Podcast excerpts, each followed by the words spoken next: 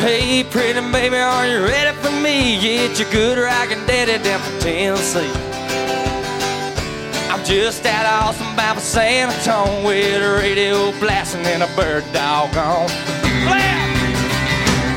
There's a speed trap on my head in Town. No local yokel gonna Hello, everyone. Welcome to another episode of Hardcore Troubadour. My name is Brian Wallace. And my name is Tyler Short. And uh, to start off today, uh, Brian, I got to tell you about a bumper sticker I saw yesterday. Please do. Is one of the funniest bumper stickers I've ever seen in my life. Um, it said, "Honk if you love Snoopy, or are insane." no punctuation, I'm into it. no picture of Snoopy. Did you honk? I thought about it, but I couldn't decide which reason I would be honking. That's the beauty of it. But I Oh, guess yeah. I could have honked for both. You could have honked for both. That's true. You love Snoopy? Snoopy's pretty cool. Yeah, I, I fuck with Snoopy. Yeah, I think uh, awesome. uh I like Free Spirit and uh all this all the Snoopy shirts they made were, were cool. Yeah, this is dope. Um yeah, one of the craziest bumper stickers I've ever seen in my life. It looked as if it was a one of one too. I yeah, custom job. like where do you buy that? You know who else made a good Snoopy shirt? Self Defense Family. What's it's- did it, didn't it have funny text on it It's, too? yeah, it's the one that says, "If you hate cops so much, then why are you acting like one?" Yeah, there it is. And just a picture of Snoopy with like a such a good shirt. Yeah, I know. I I I, for, I forgot that's the, that was the Snoopy shirt. The other day, uh, Tom made fun of Patrick for having that on a shirt because I guess Patrick was a borderline cop collar on somebody recently. Yeah. Uh, well, you know, it's different in Australia. well, I think he was. I think he was. He he called the eBay police on somebody. Ah, yeah, man. I would. It's funny the things like, in I'm I'm I'm with that though. In my general life, ninety nine point nine percent of the time, not a narc, not whatever. I'm gonna figure out another way to take care of it. There, when I lived in a building in Manhattan, and I thought, no, I didn't think, and I realized my neighbor was running an illegal Airbnb out of there Mhm. and having fucking like cokehead Euro tourists coming in and out, blasting techno at like four in the morning on weekdays when I had to work. I fucking Cool. called that shit in in a heartbeat, dude. And I was like, I'm gonna get your ass evicted, and I did. So there you go. I can say for certain I've never called the cops. I talked to a detective once after I got robbed. Mm, and was asked to to point out who robbed me in like lineup like Yeah. photos not uh um and uh i wasn't sure who it was and he was like very honestly detective was like very cool it was sus because he was like he was like don't point anybody out if you're not sure I, am and surprised to hear him say that. and I didn't. And then he was like, okay, well, now your statement ends now. And he pointed to somebody and said, that was the guy. Oh, And I was like, oh, oh, I guess I thought like, because he had like a bunch of black marks on his face, like, like colored over, which I assumed was like coloring over like tattoos. huh. Um, but no, it was covering over contusions because He got when beat he got he, when he got picked up he uh he led the cops on a chase and crashed and totaled a car into a telephone pole and was all fucked up Sounds they may like a- have beat him afterwards but he was very fucked up from the car accident as well um sound- sounds like he didn't have a very good day that day. he didn't because he only got away with three dollars and two flip phones I would have. I was about to say, it, anyone in Louisville or wherever, if you're looking for somebody to rob, Tyler Short is not the dude. No, and dude, it's such a funny story when I when we got robbed because he robbed me and my friend Jamie, the brokest kids who lived at the house. We both dropped our wallets and dropped our phones that were both burner phones essentially. Mm. And then I started because he said phones and wallets. So we threw them on the ground, and then my hand started to hover to throw my iPod on the ground. And I can consciously remember having the thought, he doesn't know you have an iPod. and I didn't throw my iPod. Thank God you didn't throw the iPod on. How long Yeah, ago no. was this? Uh, this was like 20, 2012, 2013. I can't remember. I was, another mistake was still going on. Got it.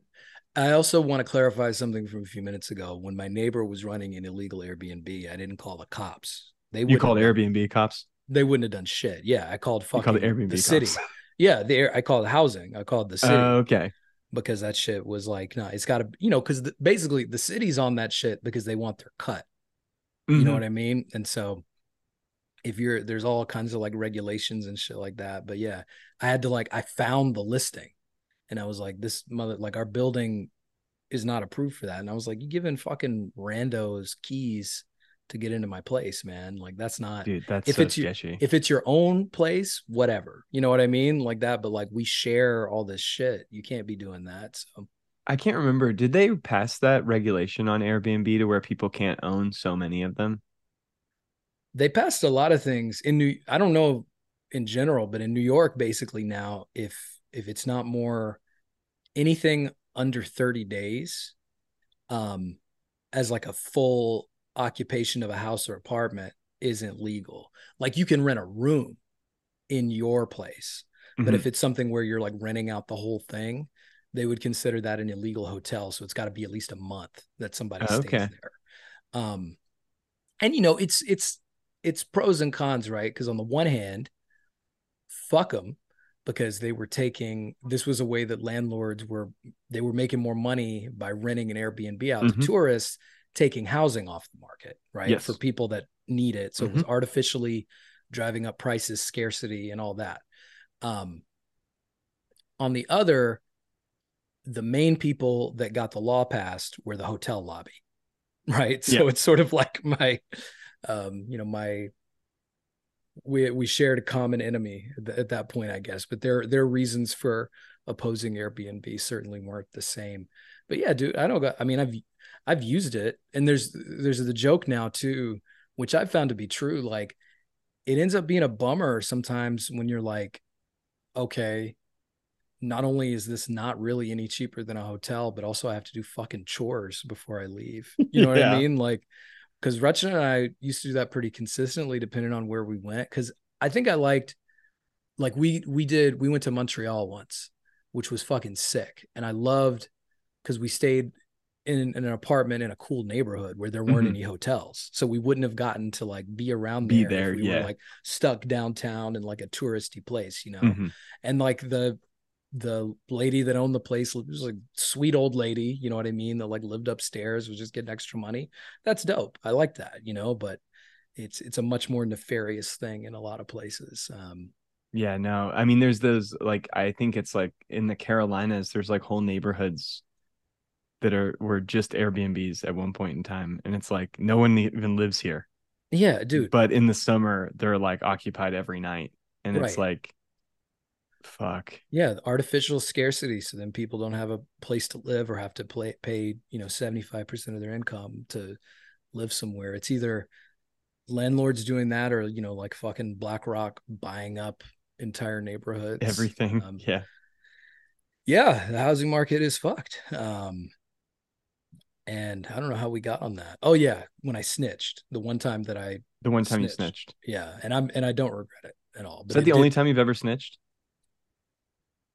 Yeah i think so. And it didn't call it didn't involve the police because the same i've never called police. I've called 911 i witnessed somebody get hit uh by a car on Mhm. their bike. So i called 911 as a witness for an ambulance but i've never like called for police. Um I don't think I've ever snitched that I can recall, but I know there were points in time before I knew better than that that I think I wished someone would snitch on somebody for doing something bad i hear that before I understood how like incorrect a train of thought that is. I've felt that way before. You, you know, your story about the detective when you got robbed reminded me when I was a kid. My mom and I got robbed outside of a Walgreens in Memphis. Um, super quick, he flashed a gun, said, "Give me your purse." She handed it over, and then he like ran the fuck out. It was, yeah. it was on foot. Um, you know, and we just went inside the store. Right? They called the cops for us. I was nine or ten at this point, and I got, you know, with no knowledge of any of the systemic shit going on, a very early preview of policing where like just from the beginning the cop was just like yeah we're never finding this guy whatever Yep. he was like oh yeah uh, i guess i guess we can do a report if you need to like fucking you know Insurance or- insurance and shit yeah. you know that's basically the only real function of that the it police in those situations. Yeah. is like yeah i need a piece of paper so i can get my shit you know like that's that's really it but they were they made clear that they were not even going to try to like find this dude Yeah. even though like for what is we got a good look at him i don't know but they weren't they were like not even interested so Yeah, the only reason my the the dude got caught was that high speed chase he led people on, and he had robbed like five more people that night too. um he was on He was- what they call a spree Yes, he was on a spree. a young man on a spree you might say Good song. great song um well shit yeah man. Hey before we start talking about steve earle and music tyler you um you told me that you had a story about barry weiss. Oh shit, is, yeah. is that appropriate for the pod or should we talk about that at some other point?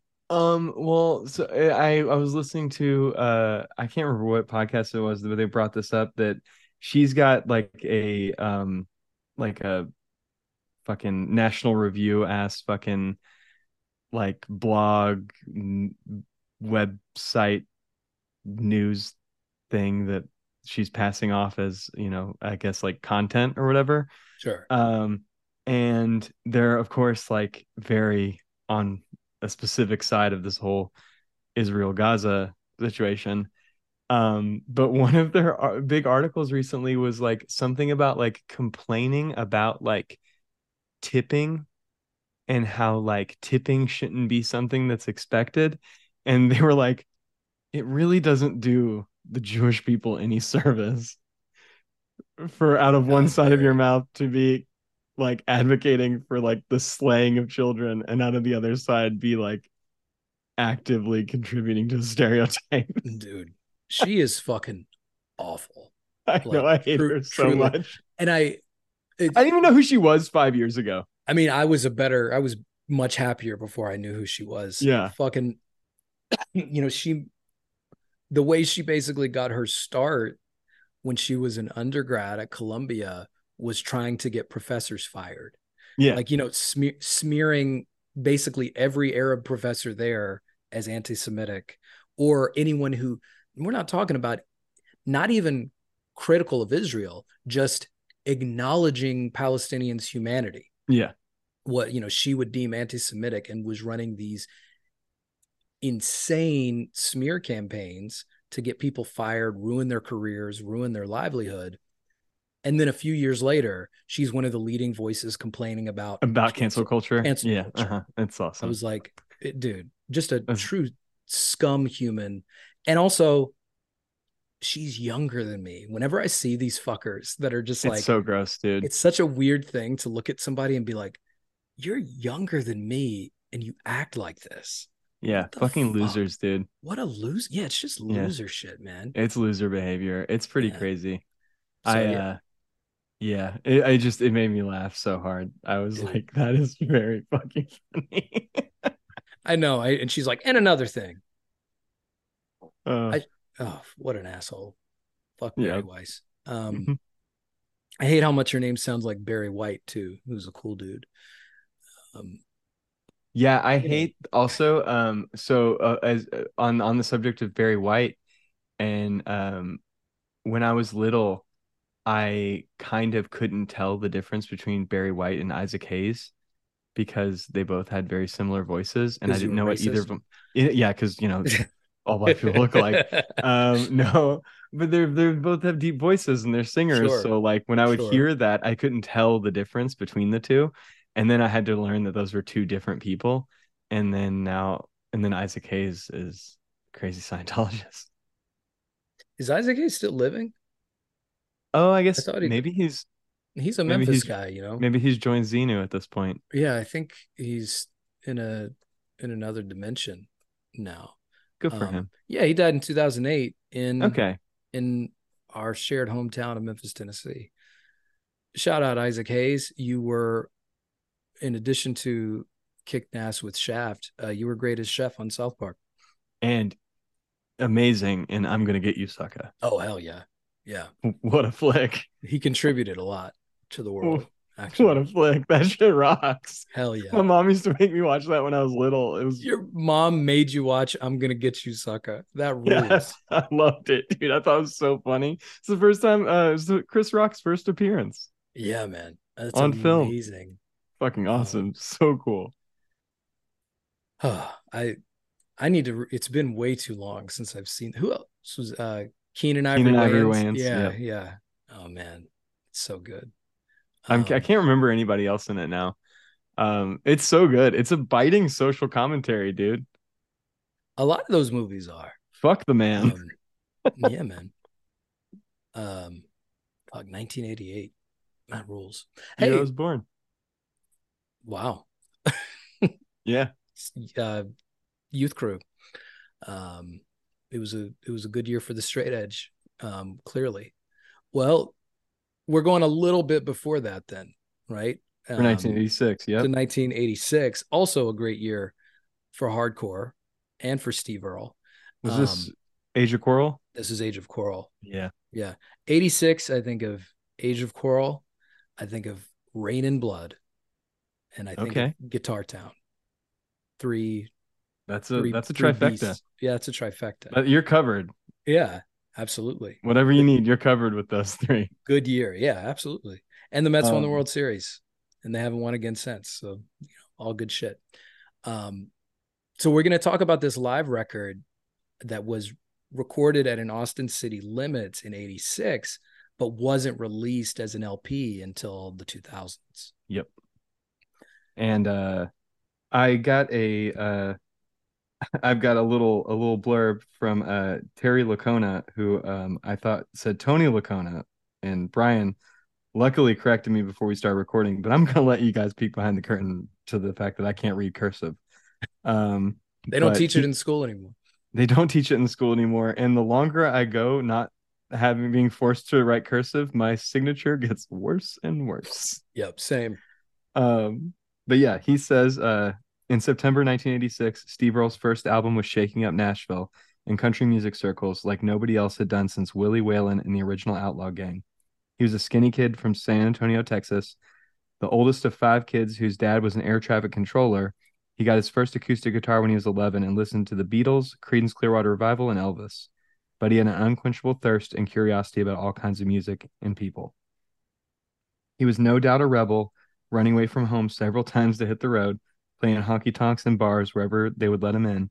During these hitchhiking and traveling days, he was befriended by the legendary Texas singer songwriter Towns Van Zant, of whom Steve said he was a real good teacher and a real bad role model. That rocks. That's great. of all the things that we've already, of all what I've just read that we already knew, that is one I haven't heard yet that rules.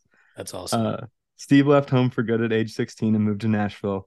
This show, his first appearance on Austin City Limits, captures the excitement and free spirit that uh ugh, and free spirit of that first seminal album, Guitar Town, which was nothing less than a collection of personal odysseys. He was certainly a musical renegade from day one, and that's one thing about him that hasn't changed. This performance displays the vintage Steve Earle sound that paved the way for a new generation of country rockers willing to buck the Nashville system.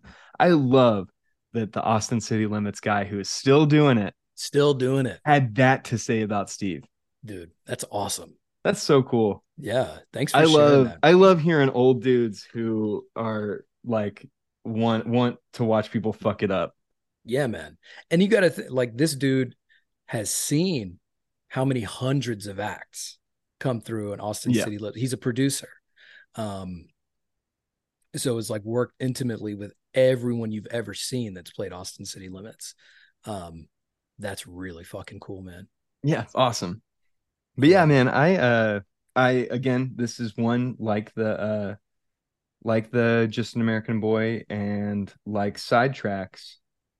I hadn't dug into before we started this podcast, so I waited Yeah. till we got to it to listen to it, and uh, crazy to listen to a live set with no Copperhead Road songs.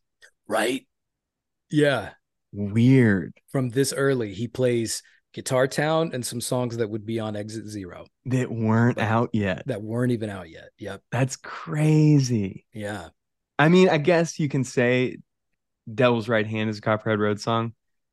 Not this version. Not this version. Yeah. Not this version. He is yet to play it the way he would play it now. Yeah. He didn't even know how to play a mandolin at this point, hadn't even No. attempted to, Yeah. you know, um, what would become his signature later. God, that's so crazy. Fucking Bucky Baxter on the anytime you hear mandolin on his record, it's Bucky Baxter playing it. Um, But even with him just playing off of songs that would be on Exit Zero and Guitar Town, it's so crazy. Like, no, I ain't ever satisfied. yeah.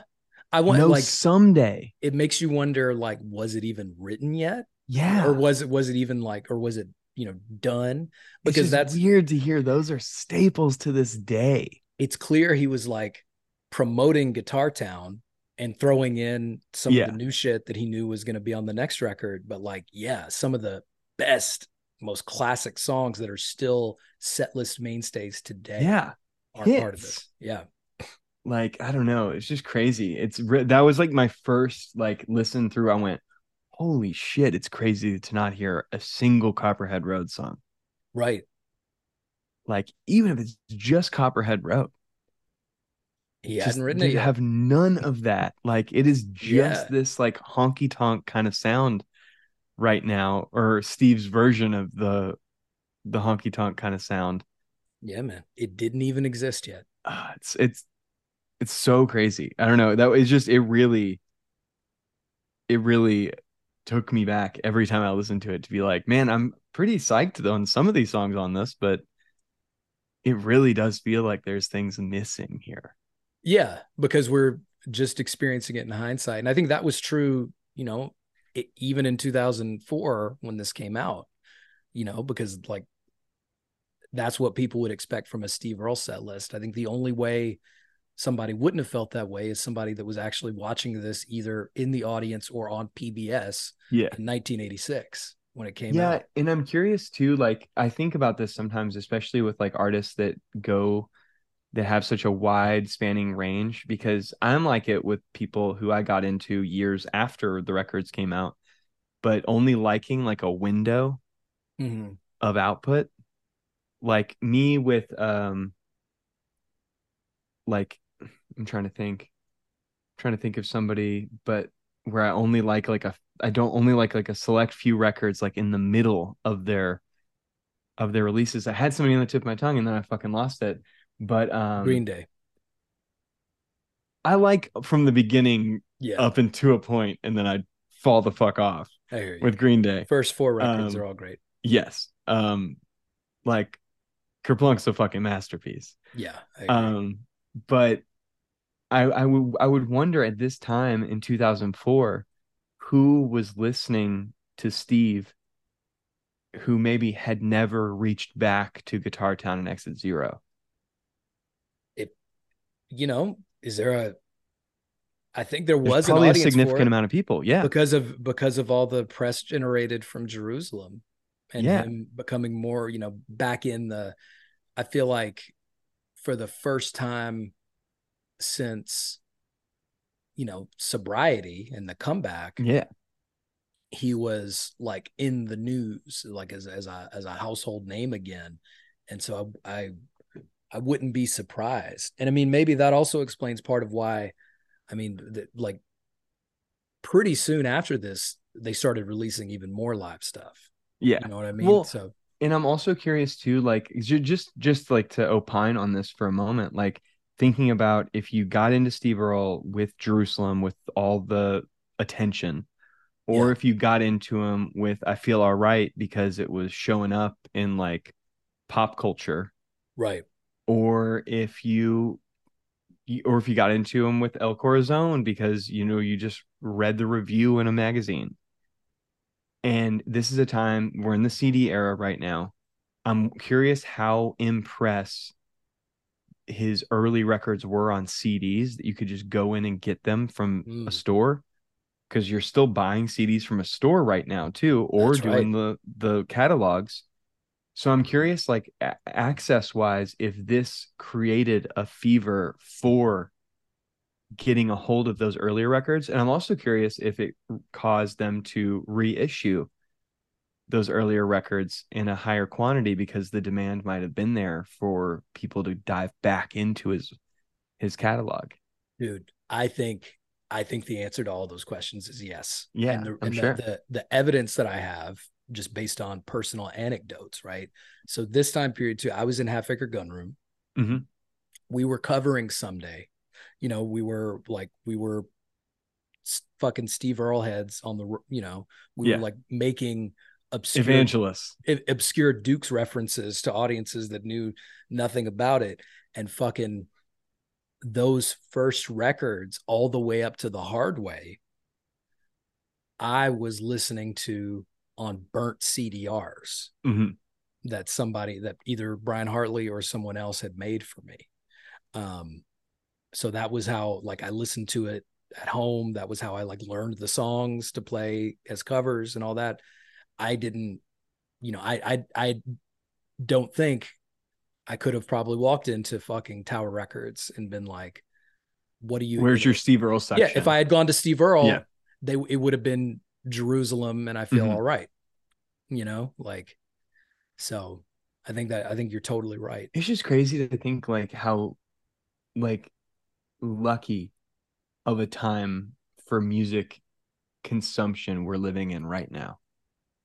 We have access to everything. It, it's it's so easy to take it for granted, man. Yeah. Like Yeah. it's crazy. Like I, I mean, even if you're gonna pay for music, you can pay for like even if like you can pay for anything, you can get it. yeah, It might cost you, but you have the access to it. You don't Right. have to dig crates for things. hmm Like you can just find it online. you can find it online and i'm for this in particular i think it's so cool because it's not just access to the record but access to the video too Yeah. like i'm thinking about somebody prior to this or even fucking prior to the youtube age who wanted to watch that austin city limits set you'd have to know somebody that had a fucking Tape of it. recording of a recording of a recording from when it came on pbs Yeah. right? Like, and they and they, you know, somebody happened to have a VCR that they could hit record on. There's been a lot of fucking. I used to go to record shows with my uncle Robert, um, who was a was and still is a, a Hessian, and took me to a lot of cool like in my in my in my pre-hardcore life, um, some badass metal shows. He took me to see COC. It was awesome. Cool. Um, and we would go to these record shows that they would have out at the Agra Center in Memphis. And I bought, I'll never forget, like I a, a bootleg of a Black Sabbath set from French television in 1970. And because it came in like somebody had made a cover for it, you Mhm. know, like clearly like typed out, typed out the set list, put it in the big like VHS box or whatever. And you could even tell the parts where they had like cut from a fucking commercial, Commercial, or whatever yeah. when they were recording it on TV. Now, I mean, I'm grateful for it because I don't have that tape anymore, but like I can, it's on YouTube. Just YouTube it. Yeah. Right. But like that was like a formative fucking thing for me at like 13 years old watching this Black Sabbath set from 1970 in Paris. Dude, Um, that's that's so funny. I was at um I was at my buddy's house because I'm in process of possibly reviving an old band oh no right shit. now. So I was at our old guitar player's house yesterday, and his basement is basically a museum for like horror movies and records and it in horror movies. he's big into horror movies. But um I was like thumbing through like he's got like this whole shelf of like soundtrack like vinyl and um and like some hardcore and metal records mixed in. And he was like, "Oh, I've got to show you this." And he pulls out this Cro-Mags bootleg to bring it back to 1986. Um, but it's Harley Mags, and it the cover of it has like Leatherface on it, Whoa. and it's a it's a bootleg of a live set of Harley Mags. And apparently, it sounds terrible. He got it just because Leatherface was on the cover That's but it's amazing. just so funny to like re- like think about like this time 1986 like was a time of and and the early 90s was a time of there was a market for just like bootlegging things yeah.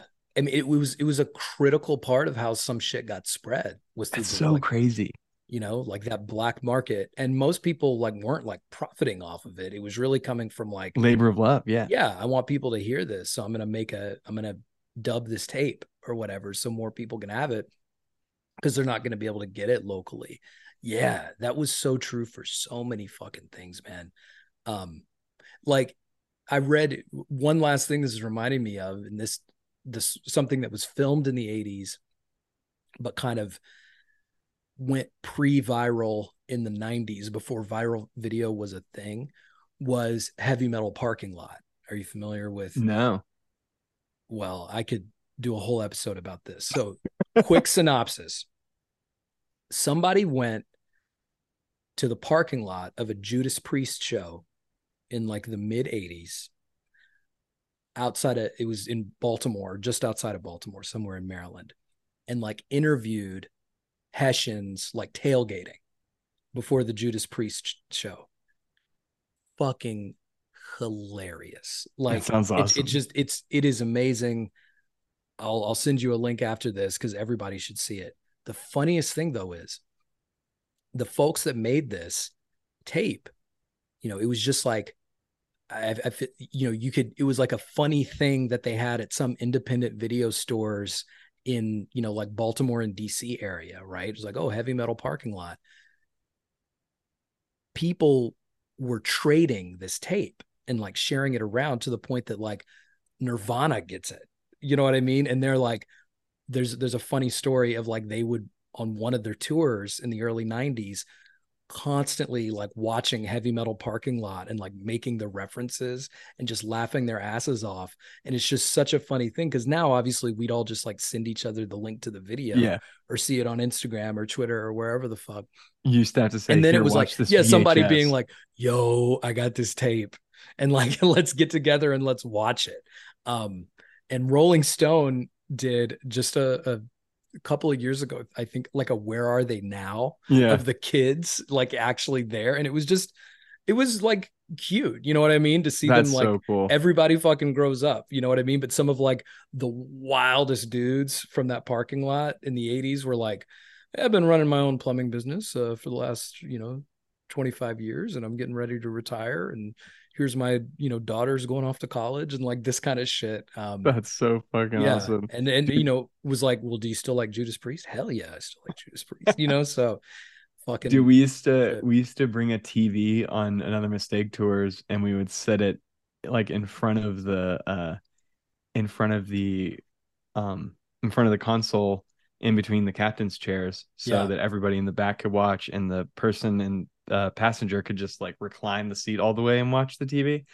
And we would specifically watch if if Steven, our guitar player, well, filling guitar player and then guitar player who only did half the tours, if there was anything he wanted to watch, we made sure we watched it while he was was driving. driving so and then sometimes it, it turned into a bit where like every tour we would watch whatever he wanted to watch every time he drove. That's amazing So he would have to listen to us watching. He really wanted to watch Crank 2. And every time he drove, we watched Crank 2 for like an entire tour. We watched it like nine times. It was so cool. But one uh he really wanted to watch Destroying America. And that's just reminded me of because Destroying America was very much like that too. The hookups video. yeah Like yeah that was something that was an era where you didn't have the internet. You had to know somebody who had that You- VHS. you, knew a kid who had the tape yeah. and it was usually lighting a- shit on fire and being Yeah. crazy in a van, and that's what we were doing. So it eh, was, right it was It was a- awesome. the wildest kid in your neighborhood is gonna get access to all these things somehow Yeah. yeah man I was typically that kid, but yeah. yeah i mean I I'm just thankful that I befriended a couple of them because I would I did- it's funny too because like I never asked like where the fuck did you get this like at the time I was just like this is awesome you know and like enjoying it and and fucking feeling so cool.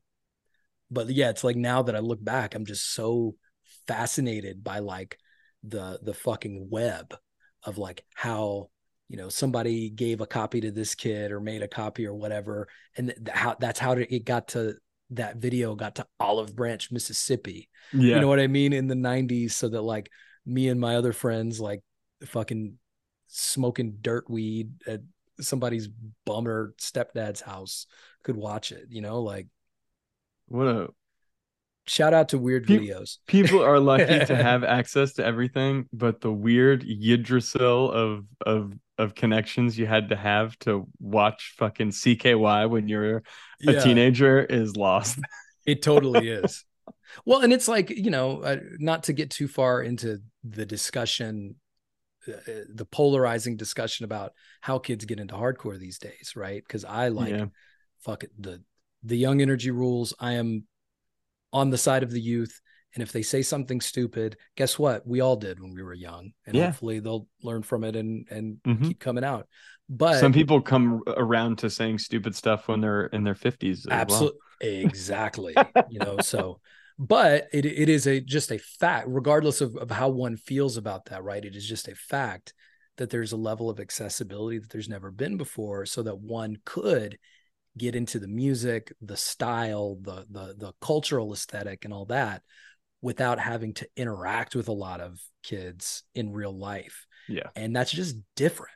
Not even mm-hmm. saying you know it, it is just very different from the experiences that you know we had and that most people had and like how to literally get access to a subculture even if there wasn't gatekeeping going on it like there didn't need to be because literally it was just like not easy to find Yeah. The information was was gate kept naturally by Right. you just had to know. yeah by by the nature of physical media by Mhm. the nature of like liking music that it was not going to be feasible to make fucking 50,000 copies of. So there was going to be limited supply of whatever you wanted. And if you didn't happen to like be there, know them, whatever. And I mean, that's what in hardcore, that's why distros are so important. Yeah. Um, yeah, this is bringing back some like, f- you know, fun memories for me of like finding shit. A fucking, this was like when I was getting into hardcore was kind of the tail end of this period, but I remember I fucking wrote letters to bands. Like, you know, they'd put they'd put their address Yeah. in in their fucking shit and you'd like write to them, send a few bucks and send you stickers, patches, like shit like that. Like that was how you did it, especially if it was somebody that like wasn't going to be um coming around your area for a while, you know? Like I did that for a few bands and it was like really nice or just, you know, bands would I mean a lot of people still do this, you know, but like it was people would become pen pals, you know, just through shit like Dude, that and send each right now um we've been doing or i've been doing a weekly newsletter for ldb um if you go to ldb502.com you can sign up for the newsletter and i yeah. send one out every friday morning. Um or it's supposed to be friday at noon. Um sometimes i write it thursday night and time it to send out at friday at noon sometimes i wake up at on at on friday at noon and then have to go right downstairs and write it. Um, but uh people have been responding to it and like if you respond to that email, it goes to my email and I Yeah. will respond back to you. Dude. And uh it's nice. Um so also sick. speaking of stickers, if you're listening to this podcast right now, we have stickers. we do have stickers. They're a dollar in the LDB store. They're a dollar in the LDB store. Yeah, you you want one, go get it. And Go if get one. If you're anywhere that either of us are going to be, um, in the next We're, several we're months, ordering more also because Yeah. we're almost out of them, it's- that's sick. That rules. which means I've given out almost 500 of these things.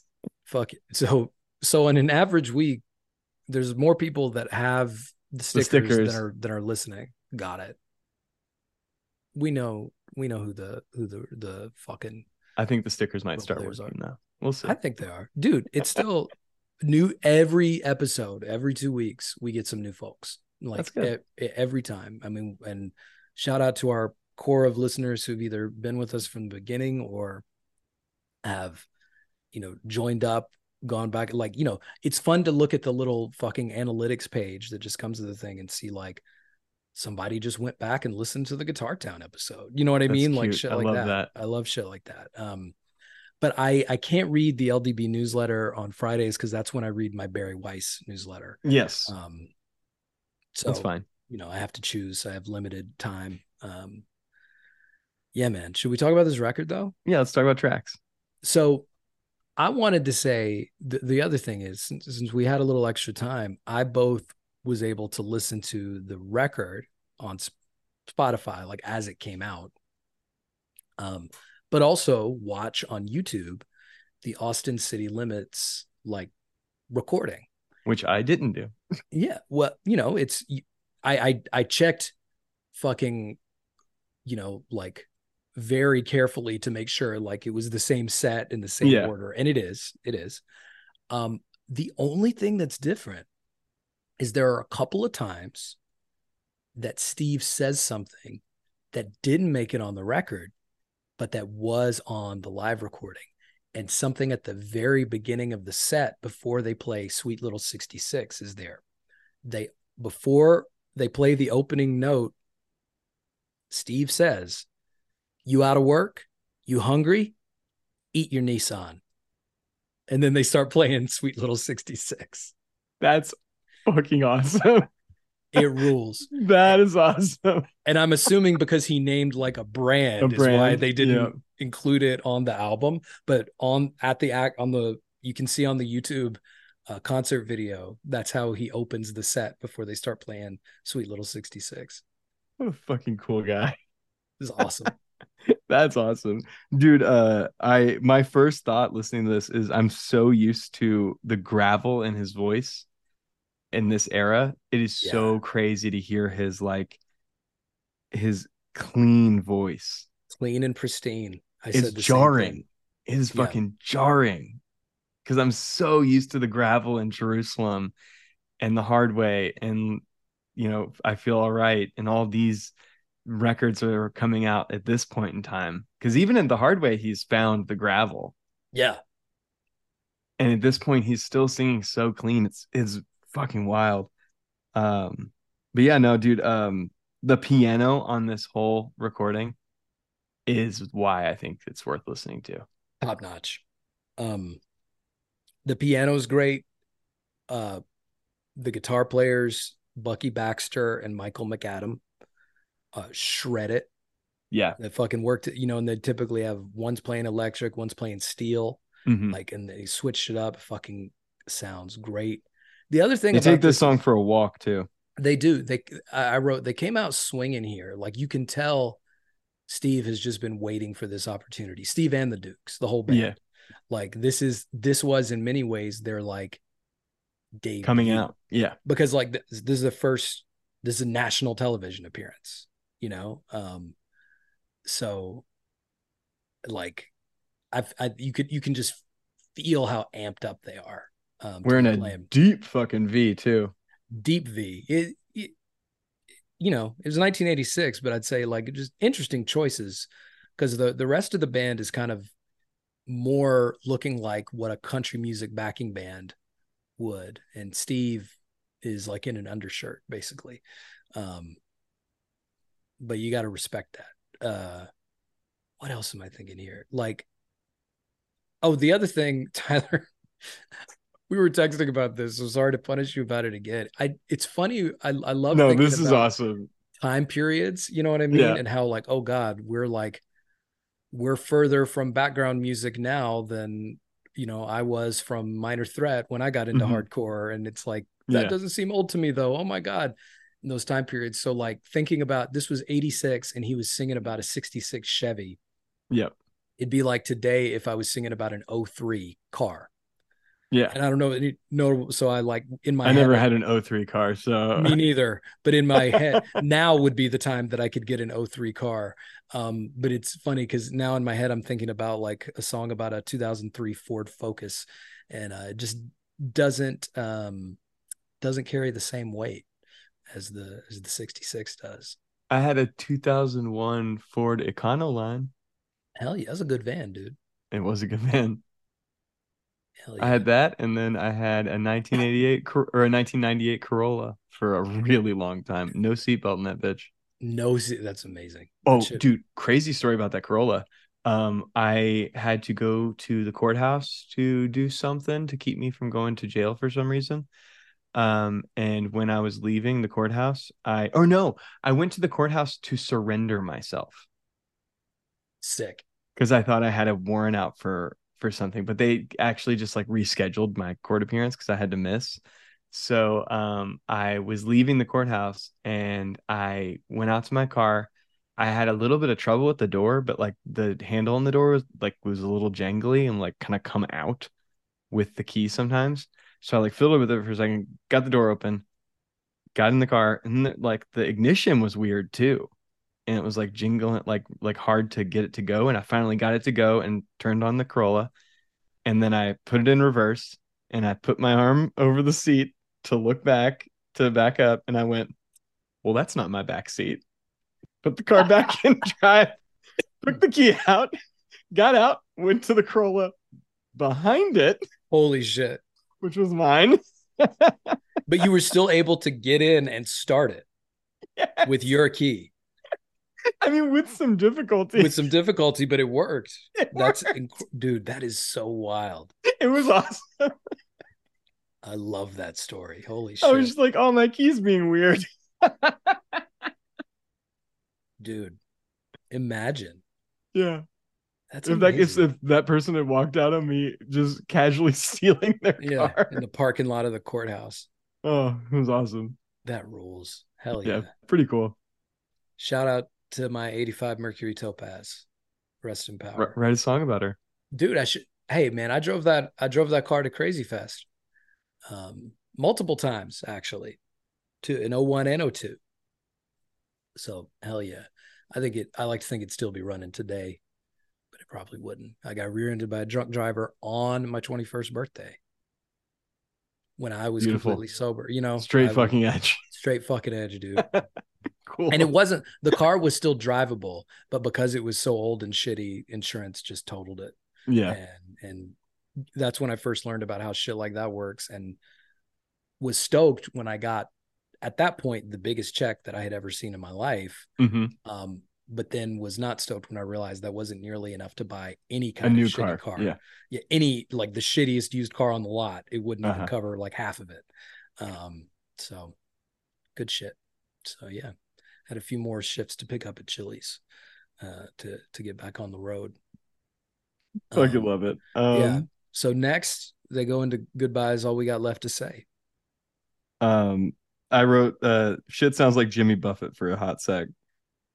It it does the the the piano's real. Which uh, hey, he, didn't he he recently passed away? So Yes, he did. James Really? Buffett, R.I.P. I hope he's having his cheeseburger in paradise. I can't remember who it was, if it was you who told me this or if I just heard this somewhere, but Jimmy Buffett on tour.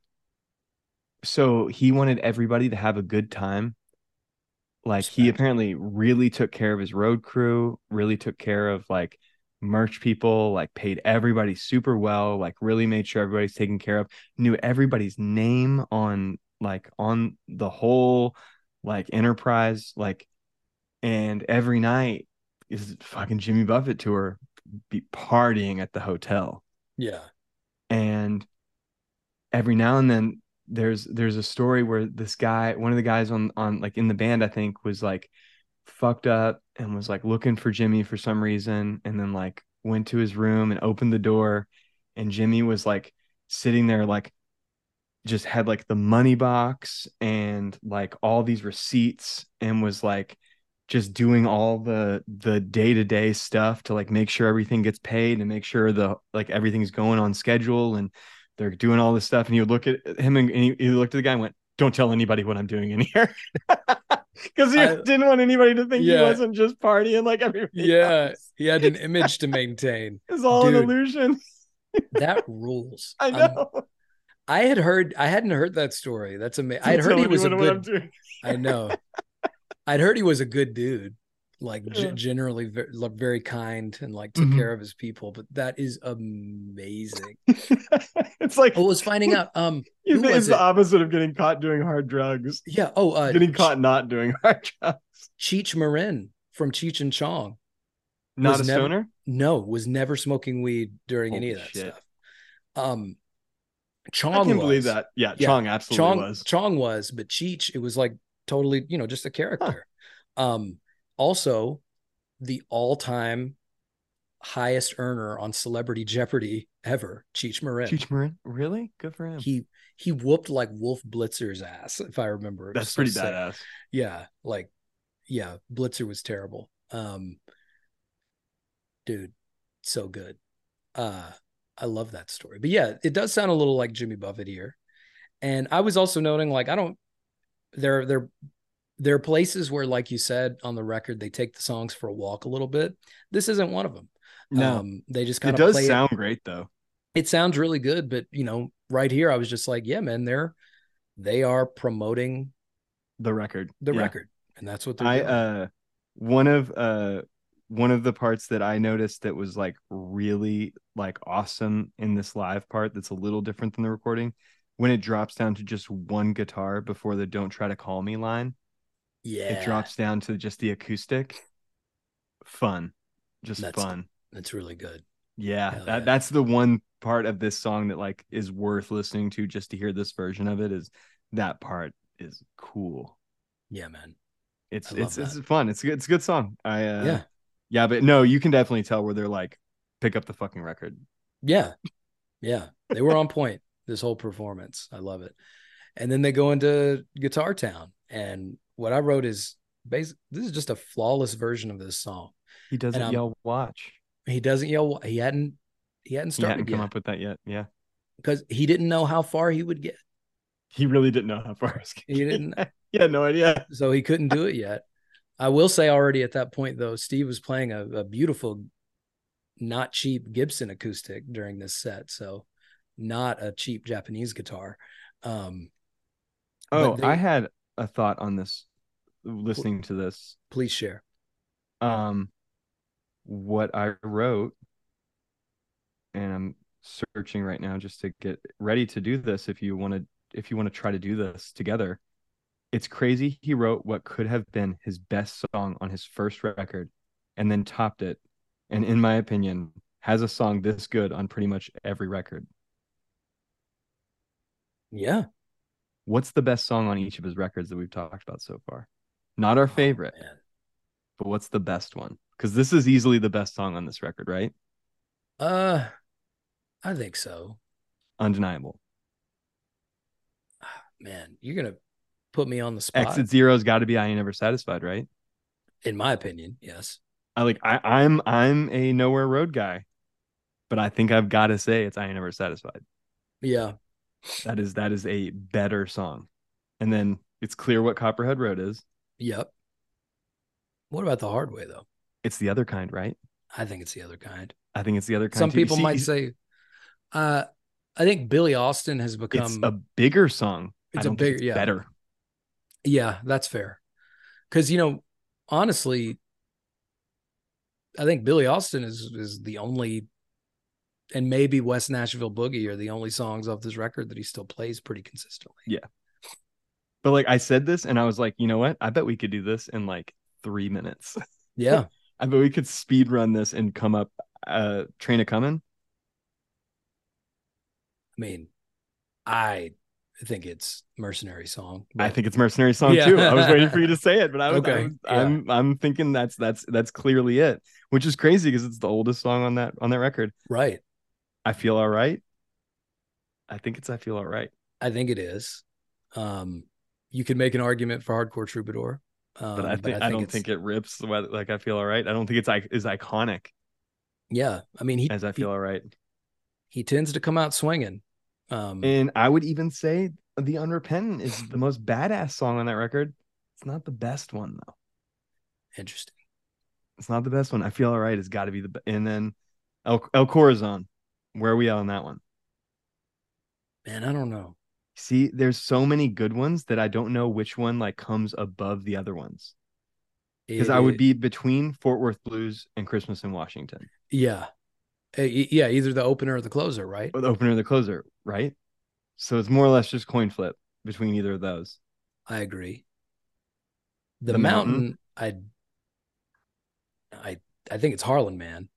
You think it's Harlan Man? Yeah, I would think it's the mountain. it's either Harlan Man or the mountain. But th- Yeah. but that's what's interesting about this one as opposed to the other ones is those are right smack in the middle. Mhm. Um, like it, it definitely ain't Texas Eagle, um, which is the opening track on the mountain. Even though that's my favorite song. yeah, good. Which I'm saying, I'm being not- completely like object objectable on this, and like yeah. like this isn't Well, this isn't favorite. This is what's the best one.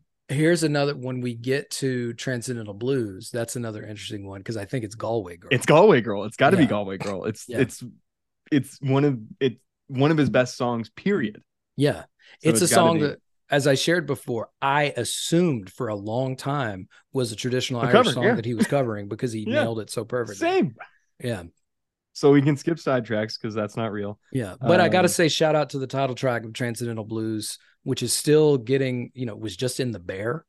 Um, Yeah. You know, Did you finally watch The Bear? We did. Yeah. Good, Dude. right? So good. Dude, the, uh, the, the flashback Christmas episode, man, Crushing, shattered, shattered me. Yeah. dude. That the fucking uh, goddamn uh, which uh, fucking what uh, the when I fall, being in that Yeah. in that episode when they're at the table, Dude. fucking. God, Does- Jamie Lee Curtis, dude. She's phenomenal. Does, does Maddie do the soundtrack or somebody else? No, Um, somebody else. Uh, the somebody the, else. the showrunner and another person do Cool. do the sound or the the the music direction for the show. Yeah. They So did. the showrunner. I think a lot uh, has a heavy hand in. Yeah, they promoted both. I mean, it, uh, this most recent season, it's almost like they were just like looking at my Spotify and they were like, "Okay, cool, REM, Steve Earle, and the Replacements, got it." Yep. Um. Mhm. So They had your number for the season. yeah, yeah, dude. The Richie episode where he's working at the other restaurant yeah, brought me to fucking tears. man, What a fucking show, dude! what a show! Yeah, Straight so up. If y'all haven't watched The Bear. Watch the Bo- fucking both, Bear. both seasons. Um. Hell yeah. So, all right, we're on Jerusalem now. John Walker's Blues. think it's John Walker's Blues. Yeah. I could If- I could give you that. If only, if only for. I mean, okay, so we're saying bet it's either that or Jerusalem. I think it's Jerusalem. Yeah. Okay, I'll give you that. I think I think it's because John Walker's Blues is almost too weird. yeah it's too weird it, it's just it's a it had huge culture cultural cash but best song And I also wanted to put that in the context of what which of these songs gives Guitar Town. Like gives Hmm. that impact. yeah That the lyrics, the music, just every single bit of it is just so well crafted. And I think the only one where it's a toss up is is El Corazon. i think you're right I don't think I can pick that one, but it's clear on the every other one. Like I didn't even argue with you. yeah and that's just and it's so to get back to what we we're talking about at the beginning too so interesting to take that like we didn't know fucking any of this shit at this point Yeah. right Uh-huh. like if if this is where steve earle had stopped at this point it would It's still a be high like, note. he wrote some damn good songs, man. Yep. Like you'd in any, you know, writing a song, not even a record, but a song as good as Guitar Town puts you in the upper echelon of the 1% of anybody who's ever fucking released their own music, you know? And For sure. Yeah, there he is. It's incredible. You got anything else on Guitar Town? I don't. Just this is a flawless version. And I also noted here, I especially contrast this with the um the version on Shut Up and Die Like an Oh, Aviator okay. from five years after this. Because that is a rough version yeah. of Guitar Town on that Uh-huh. record. And so it just The tease, the, the tease too for so way too long. yeah. He teases going into it too, and I love that at, by now, the point where we're at with the Just American Boy, he's almost playing it like a punk song. Yeah. He's just like, let's get this one over with, man. And he's like, yeah. he's like, you know, I know what I got to play. You Yeah. know what I mean? Yeah. Absolutely. Um, So let's go to Hillbilly Highway. Song trucks, dude. It fucking trucks. And this is also where I noted uh, the drummer Harry Stinson is doing the backup vocals and the harmonies. And I hadn't fully put that together until I watched live. Yeah. Um, but he he nails it. He's the only other he's the only one in this version of the Dukes doing backup vocals. And he sounds great. He also mixes up the like the melodies a little bit and how he sings it live compared yeah. to the recording. And I like Hillbilly Highway a lot. I almost wish he sang it like this on the recording. Mm. Um, and also the fucking steel guitar on this song. That's all Bucky, man. He's nailing yeah, it. He is crushing it, dude. It is so good. It's it's awesome. Yeah, I, like I wrote the, the backup vocals like boost the hell out of this song. So like, yeah, no, and I like, love oh, fun. Oh, it's just fun. Yeah, and also speaking of, I love the way they closed this one out with the guitars together.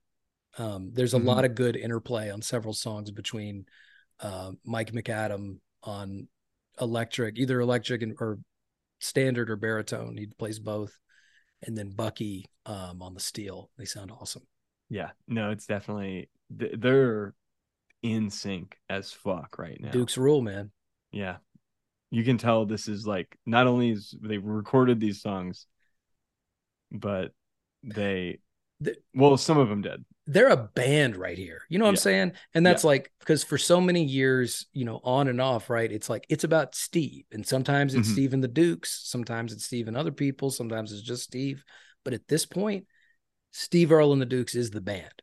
Yeah. And like they they they really feel like a cohesive unit. He um, wanted um, them to be elevated with him. Yes, absolutely. And and have buy-in and capital and skin in the game of this succeeding. With yep. Uh, what a cool guy, man. Yeah, man. Even though he was about to be such an asshole for so many years. Such a cool dude, hero. absolutely. I think we've made that pretty clear over the course of our, you know, at this point, I don't know how many hundred hours talking about Steve Earle together. Um, good old boy getting tough. Let's fucking go, boys. Dude, it rules. And this is just another point where I'm thinking, man, the contrast between how clear his voice is here with the aviator set mm-hmm. um, where they open with this and just from yep. the beginning is like like you know mm-hmm.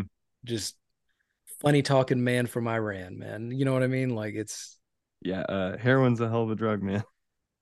You, you got that right. This is but that's what I said It's just like this is another one where it's like on fucking point, just rocking the place. So have you come around on good old boy at this point? I have. Okay, because I wrote Brian, this song rocks. If you aren't fully on board, you're a bitch. Well, oh, I appreciate that. Um, because this is our moment of contention in the first in the second episode of the podcast. If you recall, though, my contention was not about debating on whether or not the song rocks. It was more political context and how it was hard for me to separate how if a song like this came out today, now. yeah, but like it was a very different world and very different commentary in 1986. Yeah. You know what I mean? You see, I um, still even hear this song today, though, in the context of speaking to me, a disaffected white youth. Yeah. In the borderline South. Well, and it ends up being, though, like, you know, Steve's intention clearly, too, is like he, he sees no politician here as a savior, right? Yes. But it is interesting that both in 86 and nowadays, there are people that who could identify with everything in the song and think that either Ronald Reagan or Donald Trump gave a shit about them. Yeah. Mm-hmm. You know, and we're going to help out the good old boy in some way. Yeah. Which newsflash, they didn't and no. they won't. So, no, never will. Yeah. Unless it somehow serves their class interest. Right. Yeah. They were very good at throwing the meat, uh, but also they were very good at throwing the gristle right? There wasn't any good meat on that bone, but they could get you riled up about somebody for sure. Um, yeah, no, this version rocks though, and I agree. Yeah, it's just it's banging. Piano's banging, and and the uh the end just the riff on the song. Like just fucking ripper, dude. It's so good. Very cool. It's a good And- one. Mal- what? No, I was just thinking they go into My Old Friend the Blues, Yes. which is the same order. And As- almost indistinguishable from the recorded version. Yeah. I was saying these flow so well together, just like on the record. That's what I wrote. This song almost, I think, is completely the same as the recorded version. The Yeah. same tempo. It could even be the same exact length of time. Yeah. Almost it sounded just rec- studio recording. yeah, every other song had something, you know, Yeah. a different part or, you know, lengthened in some way. But yeah, this is pretty much a carbon copy. And it just shows how talented they are to put it out like to that, do that. Yeah, a, a slow song. Yeah. Those are usually where the flaws show up. Uh huh. Um, and then that's Fuck not, all of them. yeah, fuck all. five. So, um, then they go into think it over. Steve says, "Turn on the time machine." Richard Bennett and I wrote this. I, That's I not in the recorded version. yeah, that's that's one other example. There's several other things that did make. Why wasn't that in there? That's nice. Yeah, I don't know. I don't. I don't. I don't know. I get the Nissan line, but I don't get this. Anyway, what I wrote here is, I never thought I would say this, but I'm missing the more straightforward rockabilly version of this from the record. Like I miss the electric guitar with the slapback delay. Mhm. Um, this is this is the first time on the record that I've had any any criticism so far. Yeah, I uh I wrote the pianos going off. Um but uh and I couldn't remember, but I think I think this song is kind of mids. I think I thought that when we did Guitar Town. Yeah, And then my last thought is it's fine. it's fine.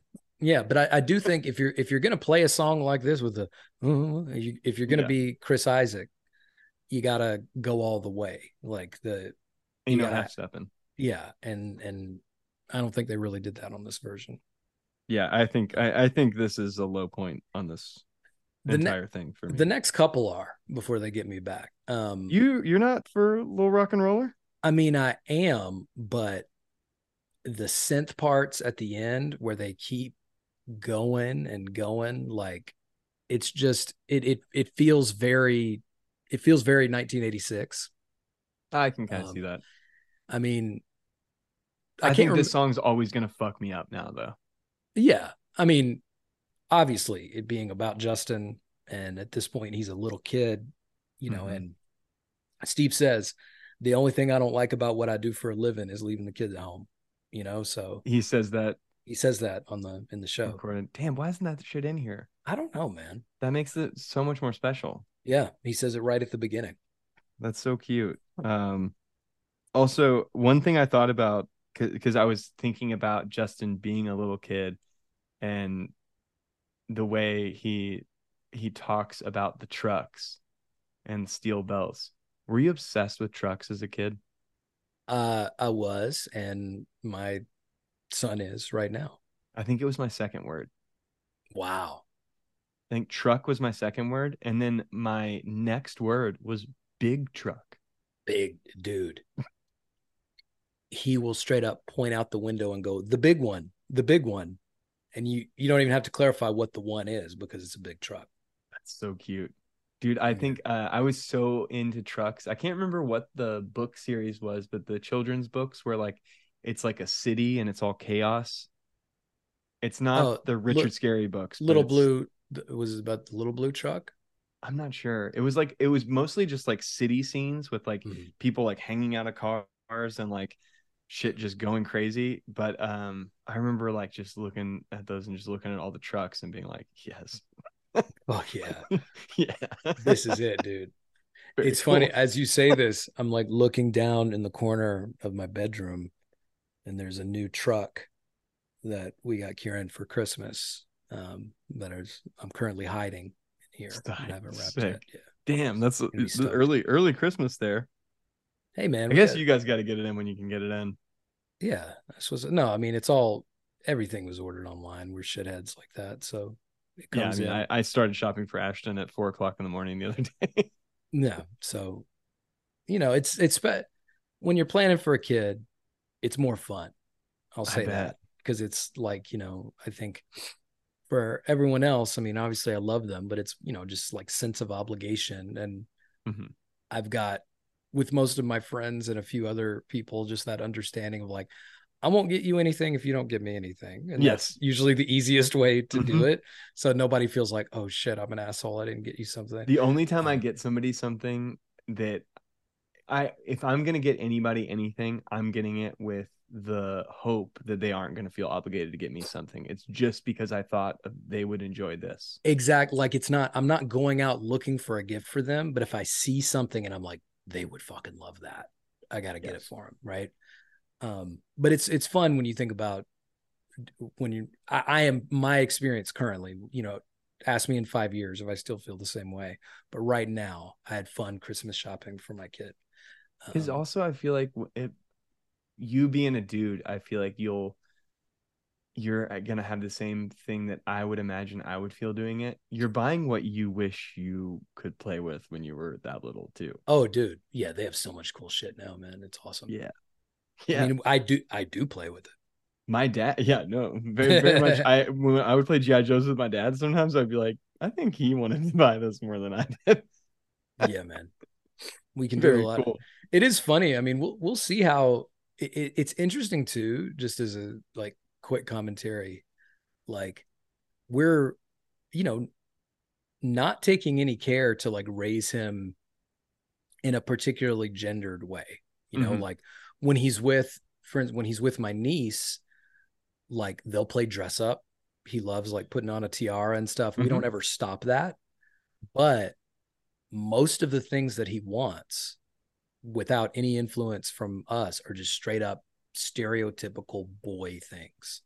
Like he is, you know, like We're trucks. simple folk. trucks, dinosaurs. Like he came out, he loves that, and I just I I, I love my little Renaissance man who can fucking, you know, we can set up Magna-Tiles and knock them over with our trucks and have a good time doing that, and then he'll go over to his cousin's house and uh, put on fairy wings and a tiara, and they'll run around and stuff, and I'm like, dude, you're so cool.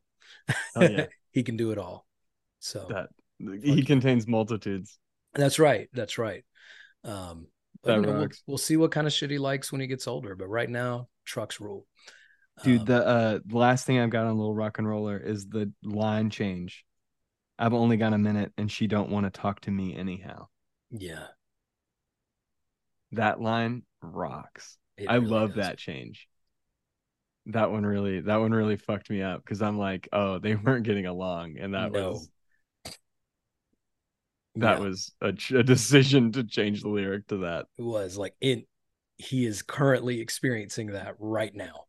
Very cool. Yeah. Very cool. I uh I love the agency he gives his ex-wife in that, in that line. Yeah, man. Very cool. Uh, yeah, now we're on to a song from a pretty good hillbilly singer. yeah. I love that New line Jersey. so much. I made all these songs up except for this one by a pretty good hillbilly singer from New Jersey named Bruce Springsteen. Where do you Um, land on this? I don't like this version. Really? I thought they- this might be your favorite song. No, they they do way too much on this. Really? I just want to, like when it kicks in and it gets and it rocks out for a minute. man. I just want Because to. there's another version of him doing this song, and it is more like the Bruce Springsteen, like the. Nebraska version. Yeah, I, Yes. I honestly, that's kind of how I want to hear this song. I don't need all the Really? swells and extra noises. Yeah, no. You see, I don't think I needed the swells. I think I just liked when it gets loud for a minute. Yeah, they definitely like they're they made some some interesting choices. It just didn't work for me. Damn, I thought this was gonna be your favorite. I I really liked this. Um, I I thought I thought this was cool. I I I was con I was thinking it's the version that I'd always heard, Mm. and then when it kicked in and got heavy, I was like, oh no, I have not heard this version. So maybe it might have just been because I was really expecting the version that I'd heard before coming in because there's there's a version off of a best of record I think Mm. Of of him doing this and it is more faithful to the original but uh Well, it, it's interesting here because we'll we'll get to it later, but even though this is an actual Springsteen cover, I feel like later uh, on Angry Young Man, when he plays the harmonica, he Mhm. gets really Springsteen. Oh, yeah. moment. Yeah, no, I don't know. I thought that I thought it, I thought it rocked. It kind of it made the hair on my arm stand up at one point. Well, damn. I'm sorry to yuck to it. your yum, dude. But I no, you're like good. you're good.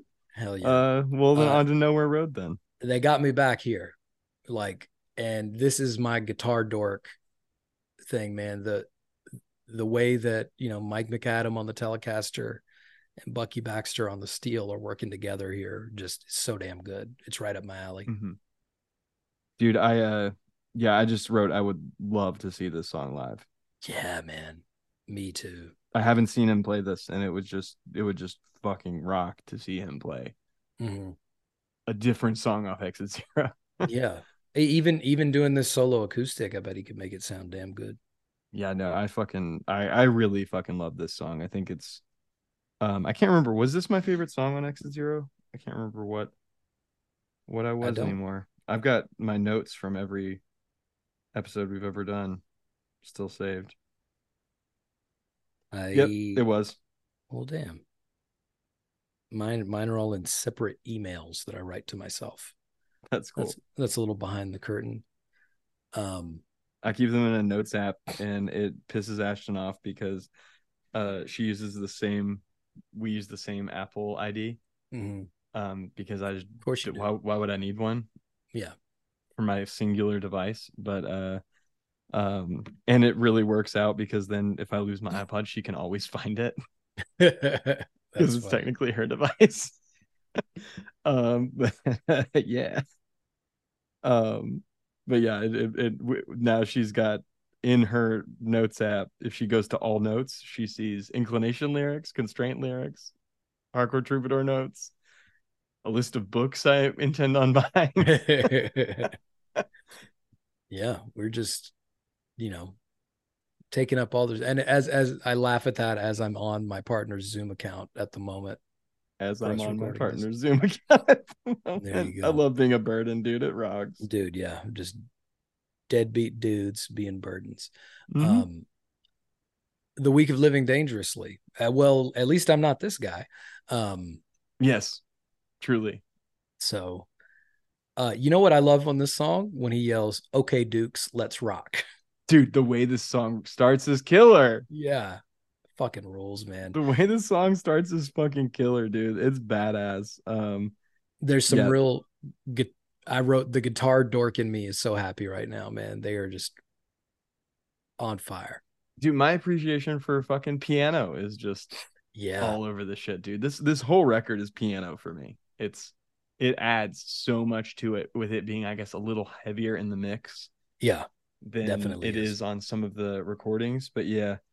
This song also makes me think about have you ever heard stories about the brothel in Tijuana that bands go to? no. Sounds horrifying to me. Uh, I I do know that there are a lot of brothels in Tijuana, but I wasn't aware that bands. I heard it described to me habit of it. as uh I heard it described to me as the um the bar at the end of From Dusk Till Dawn. And my response to that was, There's- you know how that movie ends, I right? was like, "Are there vampires?" oh shit, Angie Everhart was there. Sick. Salma Hayek was there. Selma Jesus. Hayek. Yeah. Jesus. Dude. Uh, wow. Okay. Yeah.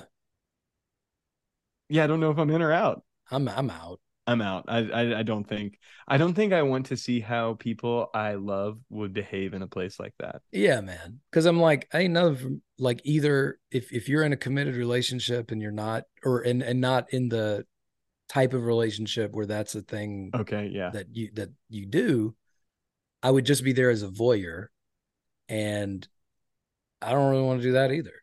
You know what I mean? Yeah. Because to your point, like I'm interested in weird shit, and and that is like a cultural phenomenon, but I don't want to be in there with like my dudes. No. To your point, you know. No. If if I'm in if I'm in there, I would like to spend the the, the amount of time I've spent in any strip club I've ever been in in my life, which is less than 30 minutes. I mean, I'm the same way. I've been on a lark during a friend's bachelor party, and I come out just thinking, like, well, so you pay money, can't touch you, can't touch myself. So you basically What are we doing here? you pay do dudes pay a lot of money to like get blue balls in those I guess. places? I guess so. Yeah. Um it you know, there are obviously in certain places ones where there's a lot more than just dancing going on. Mhm. But I I know too from having known people that are dancers that a lot of places are like fucking real serious about yeah. that shit. Super strict. There's bouncers everywhere, Mhm. kind of stuff. So yeah, um it it is uh I've never quite understood the point. Um and, and not from a prudish perspective, just more of a like, well, why would I just sit here and get myself all worked up and then just be out money and uncomfortable? Yeah, no, I mean, for me, it's the out money part. Like, Yeah. I, I, I spent the first 22 years of my life having never tried a burrito because it cost over eight dollars for a burrito, and I wasn't sure if I'd like it, and I couldn't justify spending that much money on food I might not want to finish. Is burritos big as your head still open? Fuck yeah, it is. Hell yeah. I believe it's still a cocaine front as well. Yeah, of course it is. Ashton, and that's that when we when me and Ashton started dating, that was like one of the first things I can remember her saying where I was like, Oh, I think this girl kind of gets it. That's awesome. She was like, Yeah, that place is definitely like a front for cocaine, right? And I was like, Oh, cool. Yeah. You think about what, shit like that. That's awesome. that's why hardcore kids loved it so much. I don't know. Uh-huh. I remember I went there one time with a bunch of people during a Krazy Fest. And I, you know how there's so many scenes from your life that, you know, you just never remember, but there's these tiny things that will never leave. And what it, it's gross.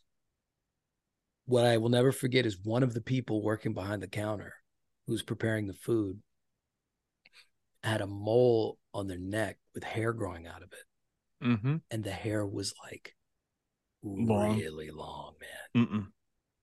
Like it gave me the, uh, uh, and like I can still see it now, twenty I'm years later. about- Yeah. So I'm shout sorry that- out. I'm sorry that happened to you. Yeah, I still ate the burrito though. Um, I was hungry and it was good. I remember that. That's that. fine. Um, I'm sure there are a million better places to get a good burrito in Louisville. Um, let's uh let's be angry young men. Steel guitar on these slow songs, man. Dude, so good. And this is Steve puts on the harmonica.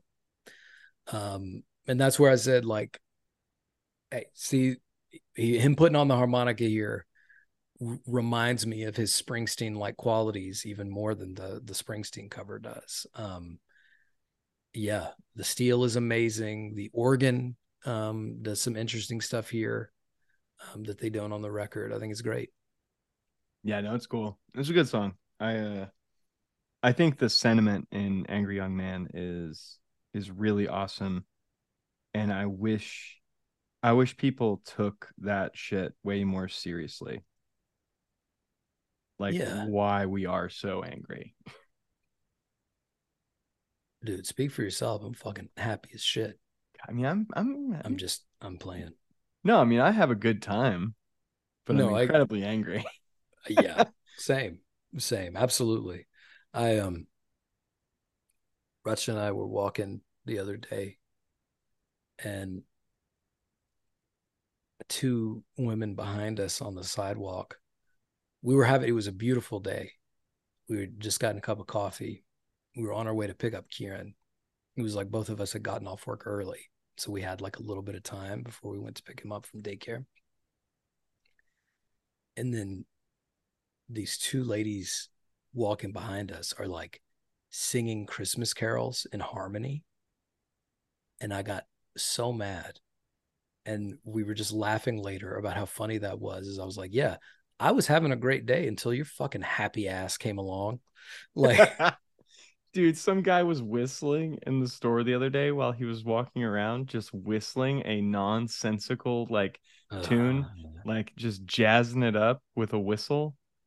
And I was trying No. to listen to something. I can't remember what I was listening to, but I was like, I just paused it. I was like, I can't even. yeah. And fucking whistling like that, it cuts through. Like, Yeah, no matter like, I how, can't pay attention to music right now because you're fucking just ruining my fucking life right now. And Yeah. it seemed like I could hear him for so fucking long. And I was just like, what fucking possesses you to do that? Yeah. That's a that's a major character flaw. Some shit like that. Absolutely. Yeah. Yeah, we're angry young men. Yeah, I was about to say if we're this, you know, I was about to say like, you know, I'm I'm I'm progressive and live and let live on most things. Like I think you should have been allowed to kill that guy. Um I think I could should have been able to at least file a file a formal complaint. formal complaint um with the authorities. But yeah, dude, Angry Young Man, great song and a great version of that song on this record. Um we got a few more to go. Fearless heart. fearless heart you can either get through life or you can live it and if you want to live it there's only two things you need an inquisitive mind and a fearless heart Awesome. steve earle Awesome. Just fucking awesome, dude. Um uh when w- after that quote, I uh I wrote it's staggering how incurious so many people are. yes oh my god i just i don't i just don't understand it's not even about me judging those people i just don't get that orientation to like not being curious about the world Yeah. you know About anything in general. Like I mean even there's there's so many things. I mean, I don't know how uh I don't know how like a lot of technology works. Like I don't I, I still really don't understand Wi-Fi. oh yeah me neither I get what it's doing. I get like it's like and like signals and things are like picking up those signals and hopefully those signals aren't killing me. yeah But uh like I get that, but like and I I understand how like some things work. Like I understand how like a record player works. But like I don't know why that is a thing. I just get that it is a thing. I just accept a lot of things that are Mhm. but I do like to know like the why and the how, Yeah. And I, I- I think something about, even if it doesn't make sense to me.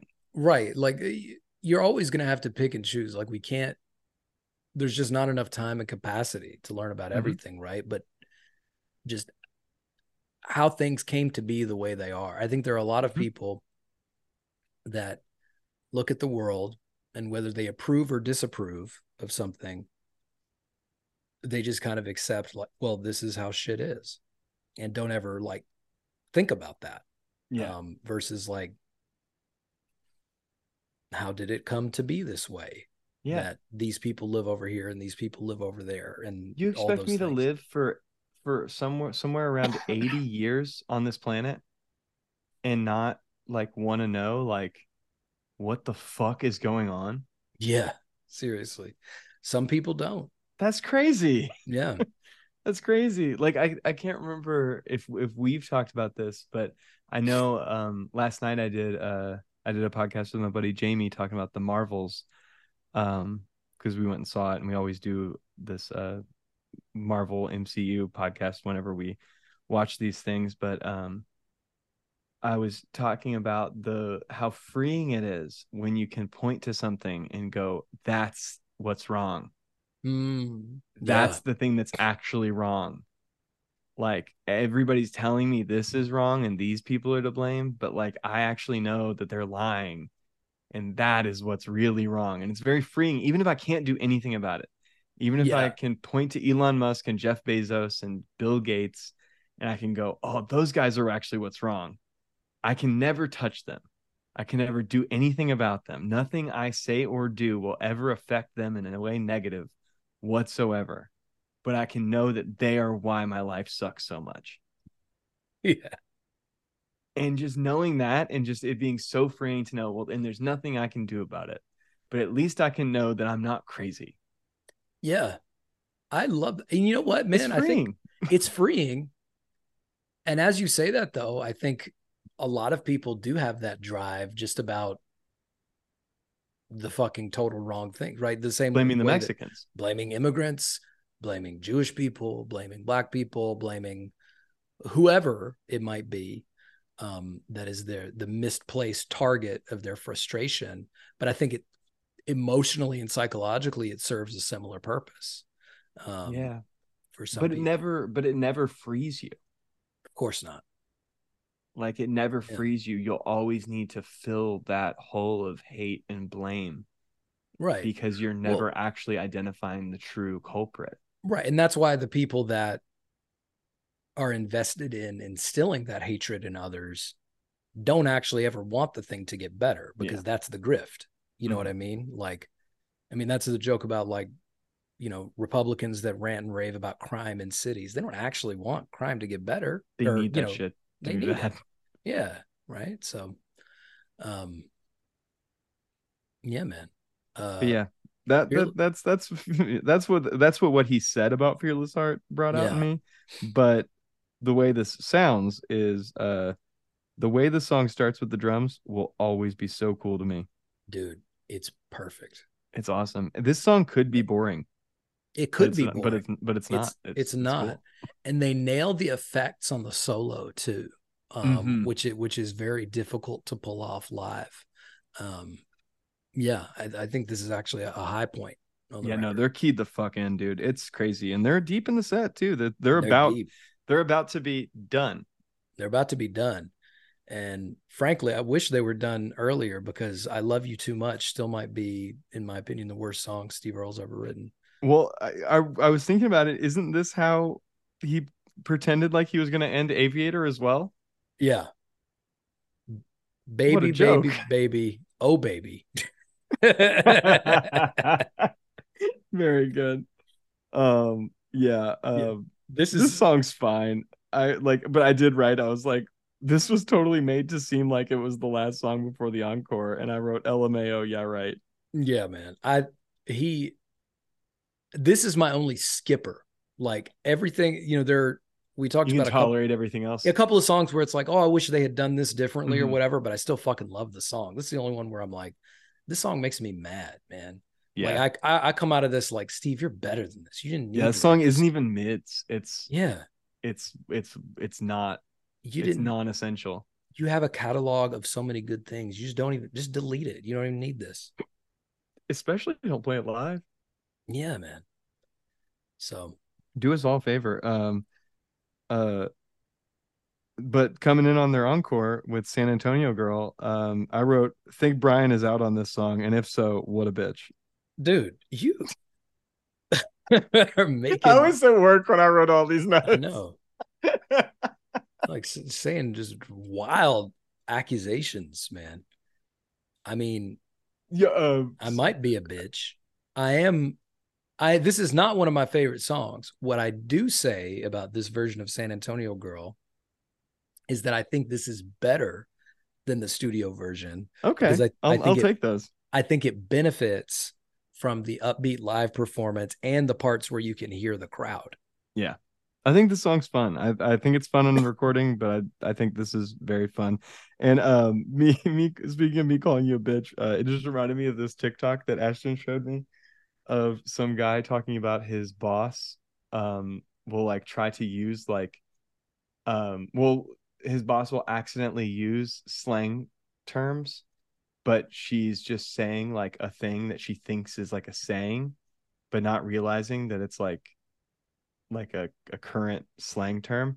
So what she does is when she's going to be out of the office she'll send an email and say like hey um from 1 to 3 today i'm going to be out of pocket he's like and I like, go what yeah, she you getting are. up to Damn, what you got she- planned this afternoon? what's what's my girl getting up to which rules so that just It's like, how I, That's so funny. i'm being very out of pocket right now I, I wish I could plan when I was going to be out of pocket instead of it just coming up on me. yeah very good i thought that shit was really funny that, That should is funny. That's part of my uh, personalized uh, TikTok feed that Ashton curates for me.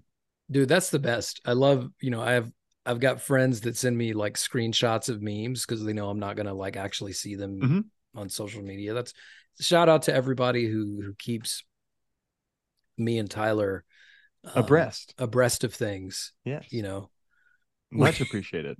that remind my friend used to have a roommate similar like what wasn't on any social media, and he would be like, if you find out that there's a show that gets booked that you know I want to go to, Tell me. I need you to fucking knock on my door. you know, you'd be like, come over. unannounced, ring the doorbell.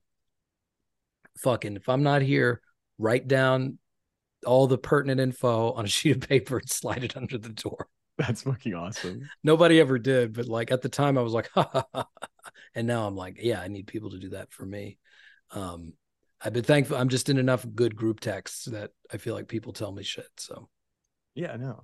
Shout out to everybody who who allows us to exist and have friends. puts up with us, right? Otherwise, I don't think I would. I could just easily, I could easily be forgotten.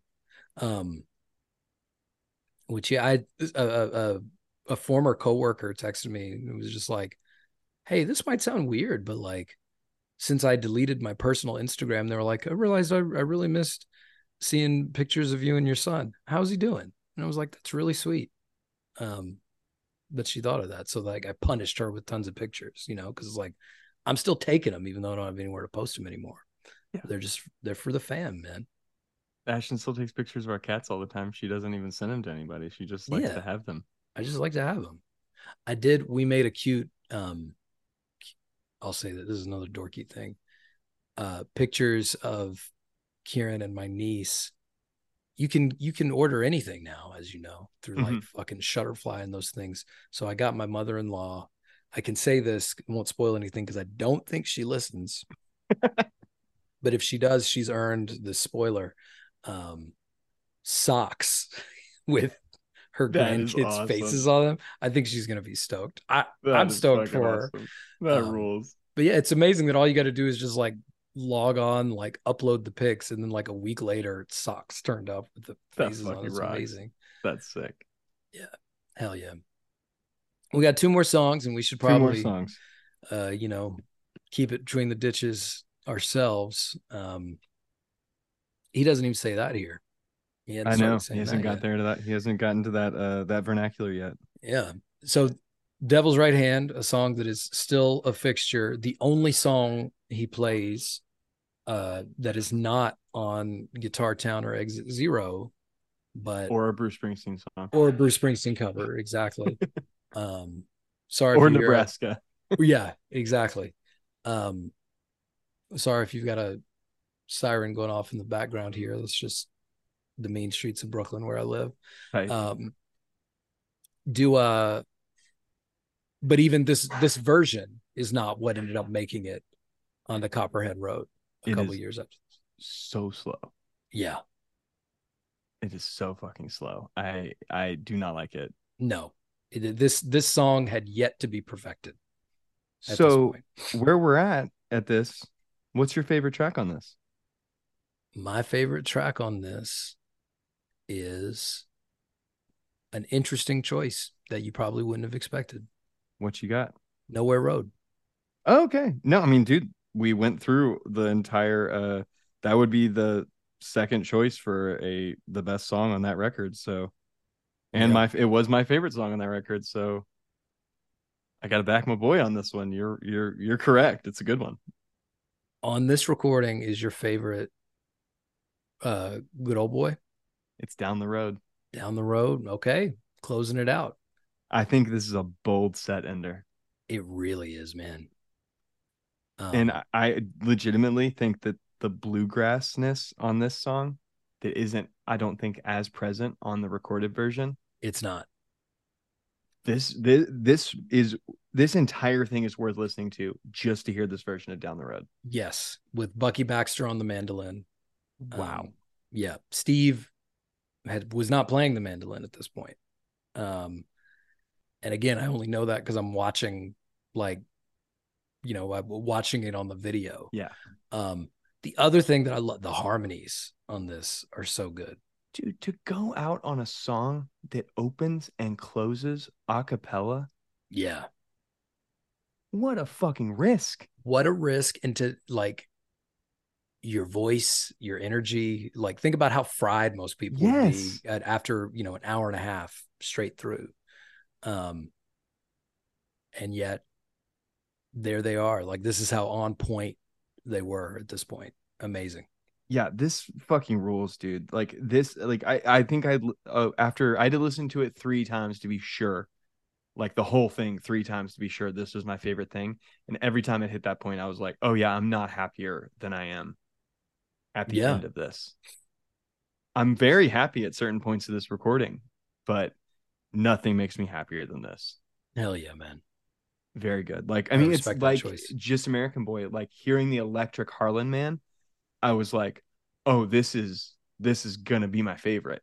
And then Yeah. every time that cover would come on, I would go, nah, this makes me feel like I'm gonna I'm gonna cry. Dude. And then it did make me cry. And think about how often that happens with Steve, right? Yeah. Like l- songs you know, but that you experience in a new way Mm-hmm. because he's either playing a, a a built up different version, a stripped down version. Like there's just they're so versatile. So many Yeah. of the songs. He plays Like, around so much and it's it's awesome. It's so cool. He's a fucking a, a true artist, man. that is that is a very true statement.